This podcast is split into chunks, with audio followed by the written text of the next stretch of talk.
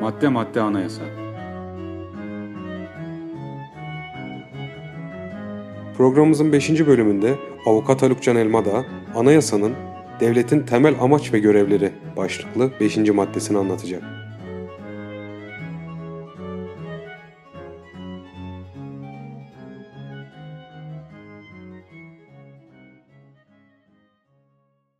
Anayasanın devletin temel amaç ve görevleri başlıklı 5. maddesi diyor ki, devletin temel amaç ve görevleri, Türk milletinin bağımsızlığını ve bütünlüğünü, ülkenin bölünmezliğini, cumhuriyeti ve demokrasiyi korumak, kişilerin ve toplumun refah, huzur ve mutluluğunu sağlamak, kişinin temel hak ve hürriyetlerini sosyal hukuk devleti ve adalet ilkeleriyle bağdaşmayacak surette sınırlayan siyasal, ekonomik ve sosyal engelleri kaldırmaya, insanın maddi ve manevi varlığının gelişmesi için gerekli şartları hazırlamaya çalışmaktır, diyor. Maddede devletin temel amaç ve görevleri sayılmış vaziyette zaten. İlk kısma bakarsak bağımsızlığı ve bütünlüğü korumak, ülkenin bölünmezliğini, cumhuriyeti, demokrasiyi korumak gibi daha önce de üzerinde durduğumuz temel amaçlardan söz ediliyor. Hepsinden de önemlisi kişilerin ve toplumun refah, huzur ve mutluluğunu sağlamak. Bu bölümde daha geniş anlamda devletin amacı konusunu ele alacak olsaydık muhtemelen saatler süren bir program olurdu. Zira tarih boyunca gelmiş geçmiş düşünürler bunu çok farklı şekillerde yorumlamışlar. Başka bir gün, başka bir programda devletin amacına ilişkin felsefi bir inceleme yapmayı da çok isterim. Ama bugün bizim program kapsamında esas olarak bu maddede üzerine gitmemiz gereken şey maddenin daha çok ikinci kısmı. Yani sosyal hukuk devleti ve adalet ilkeleriyle bağdaşmayacak surette sınırlayan siyasal, ekonomik ve sosyal engelleri kaldırmaya ilişkin devletin temel görev ve amaçları. O yüzden sosyal devleti tanımlayarak başlayalım ve bu engeller neler, bu engelleri nasıl kaldır, kaldırmamız gerekiyor, devletin bunları nasıl kaldırması gerekiyor bunları birlikte inceleyelim. Şimdi sosyal devlet genel olarak toplumdaki eşitsizlikleri olabildiğince gidererek vatandaşlarına insan onuruna yaraşır bir yaşam düzeyi sağlamayı amaçlayan devlet. Böyle bir yaşam düzeyini sağlamak için haliyle vatandaşlara bir takım sosyal hakların tanınması gerekiyor. Ülkemizde sosyal haklar sistemli bir şekilde ilk defa 61 Anayasası'yla tanınmış vaziyette. Herkese insan onuruna yaraşan asgari bir yaşam seviyesi kazandırmak için hangi sosyal hakların tanınması ve gerçekleştirilmesi gerektiğini şimdi birlikte incelemeye başlayalım. Şimdi böyle bir yaşam düzeyini sağlayabilmek için her şeyden önce herkese çalışma imkanının sağlanması gerekir. İşsiz insan dediğimiz zaman anlaşılması gereken şey hali hazırda çalışmamayı o ya da bu sebeple tercih eden insan değil. İş arayıp da iş bulamayan, iş bulmak zorunda olan insan olarak anlamamız gerekiyor. Bu anlamda işsiz bir insanın insan onuruna yaraşan asgari bir yaşam düzeyini sürdürmesi mümkün değil pek tabii. Anayasamızın 49. maddesine geldiğimizde göreceğiz. 49. maddede çalışma hakkı tanınmış. Bu maddeye göre çalışma herkesin hakkı ve ödevi. Devlet, çalışanların hayat seviyesini yükseltmek, çalışma hayatını geliştirmek için çalışanları korumak, çalışmayı desteklemek ve işsizliği önlemeye elverişli ekonomik bir ortam yaratmak için gerekli tedbirleri almak zorunda. Örneğin buna bir örnek vermek gerekirse ülkemizde İşkur diye bir kurum var. Şimdi çok basit bir şekilde örneklemiş olacağım ama kaba tabiriyle böyle diyebiliriz. Siz bir iş kurmayı düşünüyorsunuz. Gidip İşkur'a müracaat ediyorsunuz. İşkur yeni iş kurmayı düşünenlere dönem dönem destek programları sunuyor. Yani mesela size diyor ki tamam sen bu işi kur, işveren ol. Ben de sana işinde çalışacak işçi bulayım. Hatta bu işçilerin giderlerinin bir kısmını da ben üstleneyim belli bir süre boyunca diyor. Hani hem seni teşvik ediyor iş kurmana hem de e, o süreçte işsiz vatandaşların iş bulmasına aracılık etmiş oluyor. Siz işi kuruyorsunuz, işçiyi de iş kur, kendisine müracaat eden işsiz vatandaşlardan bulup onu sizin işinize yerleştiriyor. Sonuç olarak işsizlik de azalıyor. Yani hem bir taraf iş kurmuş oluyor, hem istihdam artıyor, hem bir tarafta işsizlik azalmış oluyor. Herkes çalışmaya başlıyor. Bu şekilde halloluyor. Tamam diyelim ki bu şekilde işsizlik meselesini çözdük. Artık vatandaşın bir işi var. Peki bu yeter mi? Yetmez. Çalışan insanların aynı zamanda adil bir ücret elde etmeleri de gerekir. İşi olmakla birlikte çok düşük bir ücret alan insanların yine insan onuruna yaraşan asgari bir yaşam düzeyi sürdüremeyecekleri malumunuz. Anayasamızda çalışanların ücret hakkı 55. maddede düzenleniyor. Ücret emeğin karşılığı ve devlet çalışanların yaptıkları işe uygun, adaletli bir ücret elde etmeleri ve diğer sosyal yardımlardan yararlanmaları için gerekli tedbirleri almak durumunda yine. Asgari ücretin tespitinde de ülkenin ekonomik ve sosyal durumu göz önünde bulundurmak durumunda. Şimdi o halde işi ve adil ücreti hallettik. Sırada çalışan ve yeterli ücret alan insanların yarın yaşlılık, hastalık, sakatlık, işsizlik gibi sebeplerle çalışamayacak duruma düştükleri zaman sosyal güvenlik haklarının tanınmış ve gerçekleştirilmiş olması gerekliliği var. Aksi takdirde ne olacak? Çalışırken insanca yaşayan kişiler yarın yaşlandığında, hastalandığında, sakatlandığında, işsiz kaldığında veya insanca yaşam düzeylerini kaybedecekler mecburen. Anayasamızda kişilerin sosyal güvenlik hakkı 60. maddede düzenleniyor. 60. maddeye göre herkes sosyal güvenlik hakkına sahip ve devlet bu güvenliği sağlayacak gerekli tedbirleri almak ve teşkilatı kurmak durumunda. Keza anayasanın 61. maddesinde de özel olarak korunması gereken kimseler hakkında şöyle bir hüküm mevcut. Diyor ki devlet şehitlerin ardında kalanları, malul ve gazileri korumak ve toplumda kendilerine yaraşır bir hayat seviyesi sağlamak zorunda. Ayrıca yaşlıların devletçe korunacağı, korunmaya muhtaç çocukların topluma kazandırılması için her türlü tedbirin alınacağı da düzenleniyor. Bu amaçlarla gerekli teşkilat ve tesisleri kuracak veya kurduracak devlet. Bir insanın insan onuruna yaraşan asgari bir yaşam düzeyi içinde yaşayabilmesi için gerekli diğer bir koşul da bir konutunun olması. Bir konutta barınmayan bir kimsenin insan onuruna yaraşan bir yaşam düzeyi sürdürdüğü söylenemez. Zira şimdi insan modern hayatın içerisinde parklara çadır kurarak hayatını idame ettiremez. Ya bunun tartışılacak hiçbir yanı yok zaten. Anayasamız konut hakkını 57. maddede düzenlemiş. Buna göre devlet şehirlerin özelliklerini ve çevre şartlarını gözeten bir planlama çerçevesinde konut ihtiyacını karşılayacak tedbirler almak durumunda ayrıca toplu konut teşebbüslerini de destekleyecek. Yani e, destekleyebilir, kendisi yapabilir artık orası hükümet politikası. Bir diğer önemli hususa geçecek olursak insanın hastalandığında tedavi olabilmesi mevzusu. Yani sağlık hakkı. Anayasamız sağlık hakkını 56. maddesinde düzenlemiş. Maddeye göre herkes sağlıklı ve dengeli bir çevrede yaşama hakkına sahip. Devlet herkesin hayatını beden ve ruh sağlığı içinde sürdürmesini sağlamak, insan ve madde gücünde tasarruf ve verimi arttırarak işbirliğini gerçekleştirmek amacıyla sağlık kuruluşlarını tek elden planlayıp hizmet vermesini düzenliyor. Devlet bu görevini kamu ve özel kesimlerdeki sağlık ve sosyal kurumlarından yararlanarak onları denetleyerek yerine getirmek zorunda. Sağlık hizmetlerinin yaygın bir şekilde yerine getirilebilmesi için de kanunla genel sağlık sigortası kuruyor. Ayrıca şimdi bir diğer hususa geçiş yapalım. Bir insanın insan onuruna yaraşan asgari bir yaşantı düzeyi içinde yaşayabilmesi için minimum bir eğitim ve öğrenim sahibi olması gerekiyor. Örneğin okuma yazma bilmeyen bir kişinin modern toplumda insan onuruna yakışır bir hayat sürebileceğini söylemek pek mümkün değil. Yani bu sadece modern toplum dedim diye hani şey değil yani bu 2000'ler değil veya 1950'den sonrası değil. Bir insanın hakikaten insan onuruna yakışır bir hayat sürebilmesi için okuma yazma bilmesi gerekiyor. Yani bu bir tercih meselesi değil çünkü. Anayasamızda eğitim ve öğrenim hakkı 42. maddede düzenleniyor. Maddeye göre kimse eğitim ve öğretim haklarından yoksun bırakılamaz. İlk öğretim kız ve erkek bütün vatandaşlar için zorunludur ve devlet okullarında parasızdır. Devlet maddi imkanlardan yoksun başarılı öğrencilerin öğrenimlerini sürdürebilmeleri amacıyla burslar ve başka yollarla gerekli yardımları yapar. Yapmak zorunda. Devlet durumları sebebiyle özel eğitime ihtiyacı olanları topluma yararlı kılacak tedbirleri alır. Ee, özel eğitim ihtiyacı olan çocuklar için özel eğitim okulları açar gibi. Şimdi şüphesiz kişinin insan onuruna yaraşan asgari bir yaşam düzeyi içinde yaşayabilmesi için gerekli olan haklar bunlardan ibaret değil yalnızca. Ee, en önemlileri üzerinde durmaya çalıştım. Çünkü zaten bunların birçoğunu ayrı ayrı kendi maddelerinde ele alacağız. Daha detaylı ve derin bir şekilde irdeleyeceğiz. E, fakat bunların yanına daha dinlenme hakkı, tatil hakkı, çevre hakkı gibi pek çok hakkın sağlanmış olması gerekir. Devletin sosyal devlet olabilmesi için. Bu sosyal hakların da eklenmesi lazım. Bu bölümde bunlar üzerinde kısaca e, durduk zaten. O yüzden hepsinin detayına girmeden devam edeceğim. Çalışma, sosyal güvenlik, konut, eğitim, sağlık gibi sosyal hakların gerçekleşmesi için devletin bunları tanımış olması da yeterli değil. Yani anayasamızda var mı bunlar? Var. Az önce okuduk. Teker teker maddelerini de söyledim hatta. İşte çalışma şu maddededir, konut şu maddededir, sağlık hakkı şu maddededir diye. Fakat devletin bunları tanımış olması yeterli değil. Anayasada yazıyor olması yeterli değil. Bu tür sosyal hakların gerçekleşmesi için devletin olumlu edimde bulunması gerekiyor. Ne demek olumlu edimde bulunmak? Örneğin devletin okul, hastane, konut vesaire yapması gerekir ki bu haklar gerçekleşebilsin.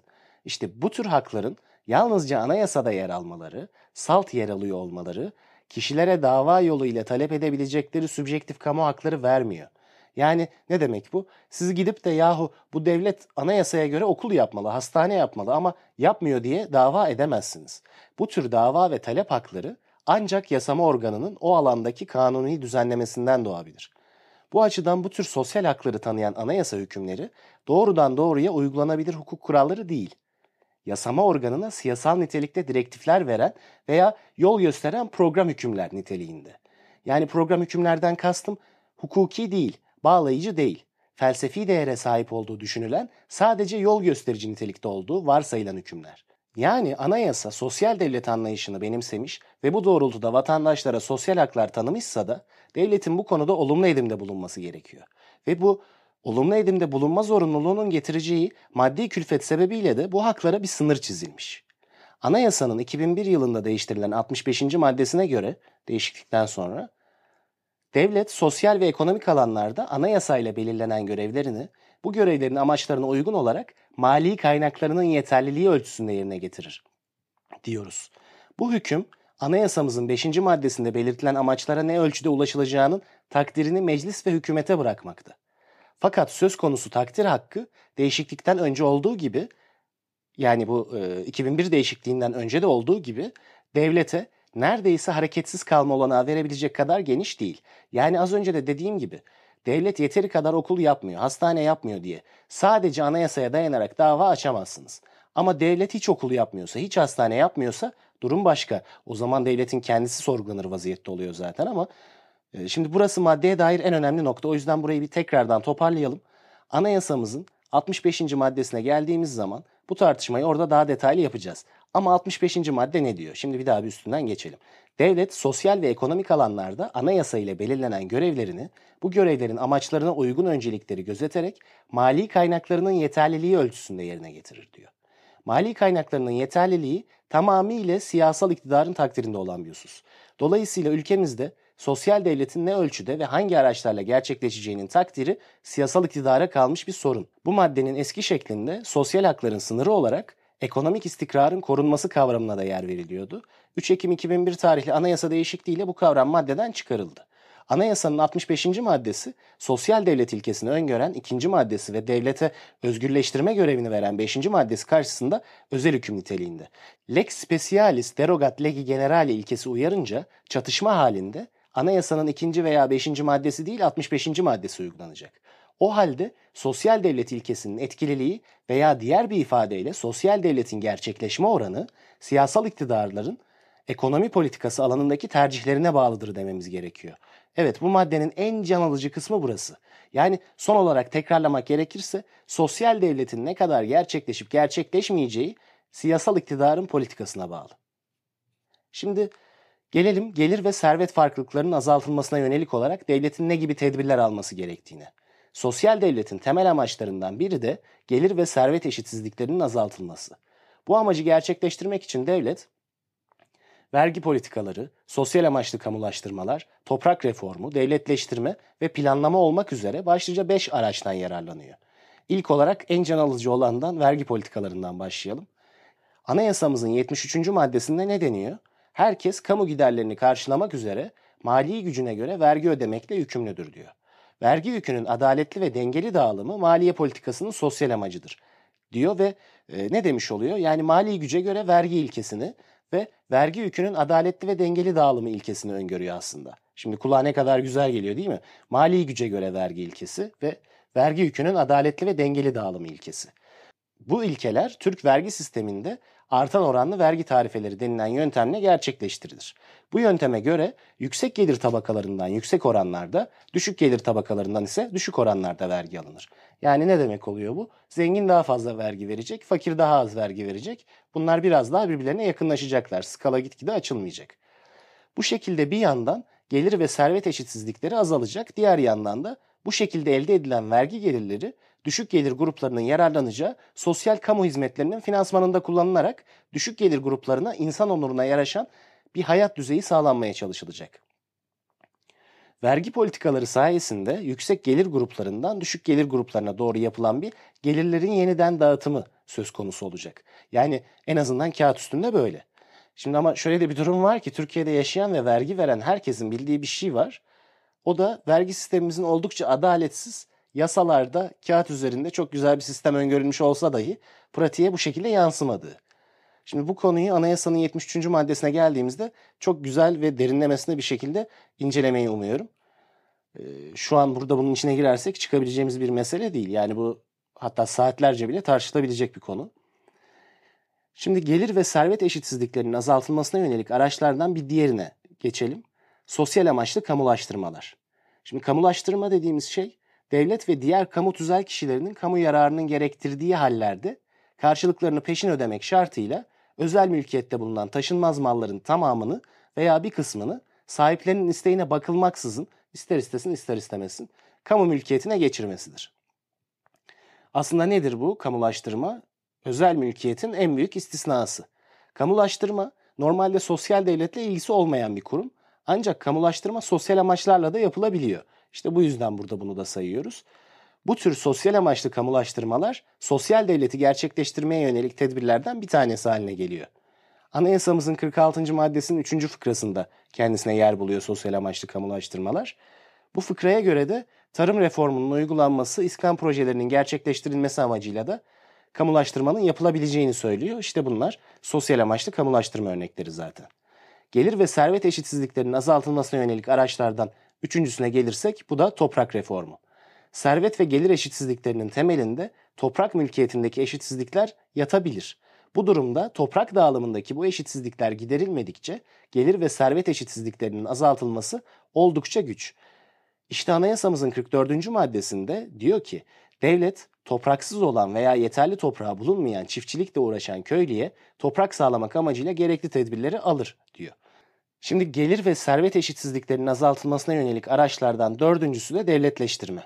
Anayasanın 47. maddesine göre kamu hizmeti niteliği taşıyan özel teşebbüsler kamu yararının zorunlu kıldığı hallerde devletleştirilebilir. Devletleştirme gerçek karşılık üzerinden yapılır. Gerçek karşılığın hesaplanma tarzı ve usulleri de kanunla düzenleniyor. Devletleştirme usulü e, çok eski değil. 1984 tarihli 3082 sayılı kanunla düzenlenmiş. Devletleştirme işleminin konusu özel teşebbüsler. Devletleştirme ancak özel teşebbüsün kamu hizmeti niteliği taşıması ve kamu yararının devletleştirmeyi zorunlu kılınması hallerinde mümkün. Şimdi kamulaştırma ile aradaki fark nedir diye düşüneceksiniz. Kamulaştırma bir idari işlem ile yapılırken devletleştirme için kanun gerekiyor. Kamulaştırmada özel mülkiyetteki bir taşınmaz idari bir işlemle kamu mülkiyetine geçiriliyor ama devletleştirmede özel işletme idareye geçiriliyor. Arada böyle büyük bir fark var. Evet, e, onu da yeri geldiği zaman zaten maddesinde daha derinlemesine inceleyeceğiz. Evet, şimdi sıra geldi planlamaya. Planlama da sosyal devlet ilkesini gerçekleştirmeye yönelik araçlardan birisi olarak karşımıza çıkıyor. Anayasamızın 166. maddesine göre özetle ekonomik, sosyal ve kültürel kalkınmayı, özellikle sanayinin ve tarımın yurt düzeyinde dengeli ve uyumlu biçimde hızla gelişmesini, ülke kaynaklarının en verimli şekilde kullanılmasını planlamak amacıyla gerekli teşkilatı kurmak devletin görevidir diyor. Burada dikkat edilmesi gereken ufak bir şey var. Zaten ileride planlamaya ilişkin maddeyi incelerken daha derinlemesine inceleyeceğiz. Fakat 61 Anayasası'nda planlamayı yapacak organın Devlet Planlama Teşkilatı olduğu belirtildiği halde bu kurum 82 Anayasası'nda ismen geçmemekte. Dolayısıyla Devlet Planlama Teşkilatı'nın kaldırılarak bu görevin bir başka teşkilata verilmesinde anayasamıza aykırı herhangi bir yön yok. Nitekim 3 Haziran 2011 tarihinde de çıkartılan KYK ile Devlet Planlama Teşkilatı kaldırılıyor ve planlama görevi yeni kurulan Kalkınma Bakanlığı'na veriliyor. Bir diğer yandan 61 Anayasası'nda planlamanın amaçları arasında ekonomik kalkınma hedefi kadar sosyal devlet anlayışının gereği olan sosyal önceliklere de yer verilmişti. Fakat buna karşılık 82 Anayasası'nda üretimi arttırmak, fiyatlarda istikrar sağlamak gibi salt ekonomik nitelikli amaçların daha çok vurgulandığı görülüyor. Şimdi son olarak sendikal haklara değinelim çok kısaca ve bu bölümümüzü bitirelim. Sosyal devlet ilkesinin uygulamada gerçekleştirilebilmesi için sendikal haklar denen sendika kurma hakkı, toplu iş sözleşmesi hakkı ve grev hakkının tanınmış olması şart. Bu çok önemli. Aksi takdirde dağınık halde bulunan işçilerin çalışma, adil ücret dinlenme gibi haklarını işveren karşısında korumaları çok zor. Bunu hem dünya tarihine bakarak hatta e, hem de günümüze bakarak kolaylıkla söyleyebiliyoruz. Türkiye'de ilk defa 20 Şubat 1947 tarihli işçi ve işveren sendikaları ve sendika birlikleri hakkında kanunla işçilere sendika kurma hakkı tanınmış. Ancak grev ve toplu sözleşme hakkı 61 Anayasası ve 15 Temmuz 1963 tarihli toplu sözleşme, grev ve lockout kanunuyla tanınmış. Sendika kurma hakkı anayasamızın 51. maddesiyle düzenlenmekte. 51. maddeye geldiğimiz zaman üzerinde uzun uzadıya duracağımız önemli bir mesele. Şimdi hiç birkaç cümleyle üstünden geçmek istemiyorum. Bir diğer önemli mesele ise toplu iş sözleşmesi hakkı. Bunu birkaç cümleyle açıklayabiliriz. İşçilerin tek tek işverenle sözleşme yapması durumunda işçilerin haklarını tam anlamıyla elde etme ihtimali oldukça düşük. Bu yüzden işçilerin çalışma ve ücret koşullarının belirlenmesinde toplu iş sözleşmesi usulü kabul edilmiş vaziyette. Anayasamızın 53. maddesinde toplu iş sözleşmesi hakkı tanınmakta ve bu maddeye 1995 yılında eklenen bir fıkrayla da kamu görevlilerine toplu görüşme hakkı tanınmış. 12 Eylül 2010 tarihli halk oylamasıyla da memurlar ve diğer kamu görevlilerine de toplu sözleşme yapma hakkı toplu sözleşme yapma hakkı kabul edilmiş. Ee, Son olarak greve de hızlıca değinelim. Grev nedir diye. Grev işçilerin işi topluca bırakmaları anlamına geliyor. Grev işçilerin çalışma şartlarını ve ücretlerini iyileştirmek için başvurabilecekleri tarihsel bir süreç aslında. Grev hakkı anayasamızın 54. maddesinde tanınmış ve düzenlenmiş vaziyette bugün. Grev de çok önemli bir anayasal hak. Bunun da zamanı gelince çok detaylı olarak üstünde durulacak.